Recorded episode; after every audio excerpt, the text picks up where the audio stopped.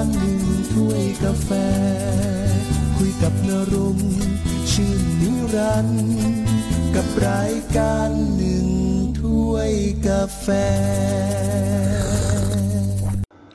นี่คือรายการหนึ่งถ้วยกาแฟทางพอดแคสต์หนึ่งถ้วยกาแฟวันนี้ชั่วโมงนี้ก็จะเป็นเรื่องราวค่อนข้างจะด่วนๆมาเหมือนกันนะครับ วันนี้คือวันที่ 18 มีนาคม 2564 เวลาประมาณ 10นาฬิกา30 นาทีแล้วครับ ทางศูนย์ควบคุมความมั่นคงทางเรือจังหวัดภูเก็ต ก็ได้รับแจ้งนะครับ จากท่าเรือภูมิภาคสาขาภูเก็ตว่ามีเหตุเพลิงไหม้ซากเรือแล้วครับ ที่เกยตื้นบริเวณแหลมงาตำบลรัษฎาอำเภอเมืองจังหวัดภูเก็ตบ้านเรา ซึ่งเป็นเรือที่จอดทิ้งไว้ แล้วก็ไม่มีผู้ใดแสดงความเป็นเจ้าของนะครับ ในเรื่องนี้ทางศูนย์ควบคุมความมั่นคงทางเรือจังหวัดภูเก็ต ก็ได้ประสานไปยังหน่วยงาน ดับเพลิงแล้วครับ มาจากเทศบาลตำบลรัศดาอำเภอเมืองภูเก็ตเข้าไปทำการระงับเหตุเพลิงไหม้ในครั้งนี้ เรือที่ถูกเพลิงไหม้ เป็นซากเรือเกยตื้นสัญชาติจีนนะครับจำนวนห้าลำจีนนี้ไม่รู้จีนไหนนะไม่รู้จีนแผ่นดินใหญ่หรือจีนไต้หวัน ทั้งห้าลำนี้ถูกไหม้ทั้งหมดห้าลำเหลืออีกหนึ่งลำเป็นหกลำนี่หกลำที่หกไม่ไหม้นะครับลำที่หนึ่งคือเรือสวนหยวนจูแปดหนึ่งหนึ่งเรือลำที่สองส่วนหยวนจูแปดหนึ่งห้า นะครับลำที่สามอยู่ไซยัวเก้าศูนย์ศูนย์สองสามนี่ชื่อเรือลำที่สี่คือซันหยวนจูแปดหนึ่งสี่และลำที่ห้าคือซันหยวนจูแปดสองเก้านะครับ เจ้าที่ดับเพลิงของเทศบาลตำบลรัศดาก็เข้าดับเพลิงแล้วครับทีนี้นะเรื่องของการเกิดเพลิงไหม้ในครั้งนี้ ก็สันนิษฐานว่ายังไม่รู้ว่าเกิดจากอะไร เพราะว่าเรือมันก็อยู่ในน้ำถ้าบอกว่าไฟฟ้าลัดวงจรก็บอกไม่ได้เหมือนกัน ทีนี้ที่มาของเรือเนี่ย ถามว่าเรือ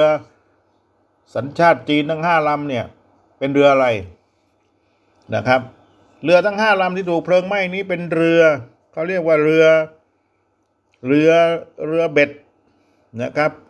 เรือเบ็ดทูน่าเออเรือเบ็ดทูน่า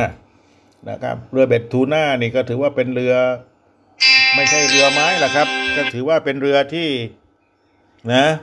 เป็นเรือเล็กอะ่ะพูดง่ายๆที่จะออกไปทำเรือประมงนะครับทำการประมงน้ำลึกนะครับ ซึ่งปลาทูน่าเนี่ย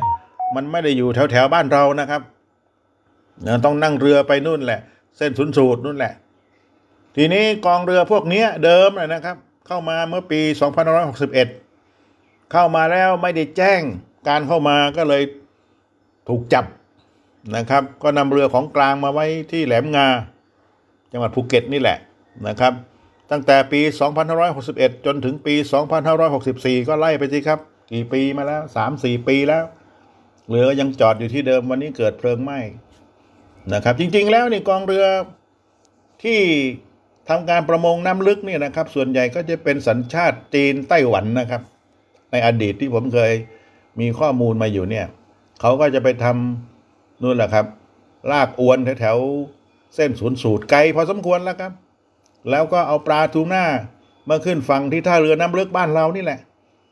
นะปลาทูน่าครีบเหลืองเยนโลฟีนพวกเนี้ยนะคำหนึ่งเอาไปขายที่สิงคโปร์ไม่เอาไปขายที่ญี่ปุ่นนะครับ ก็คิดแล้วประมาณคำละห้าร้อยบาทนะตอนนั้นที่พวกเรากินปลาดิบซาซามิอะไรพวกนี้นะครับ นั่นแหละ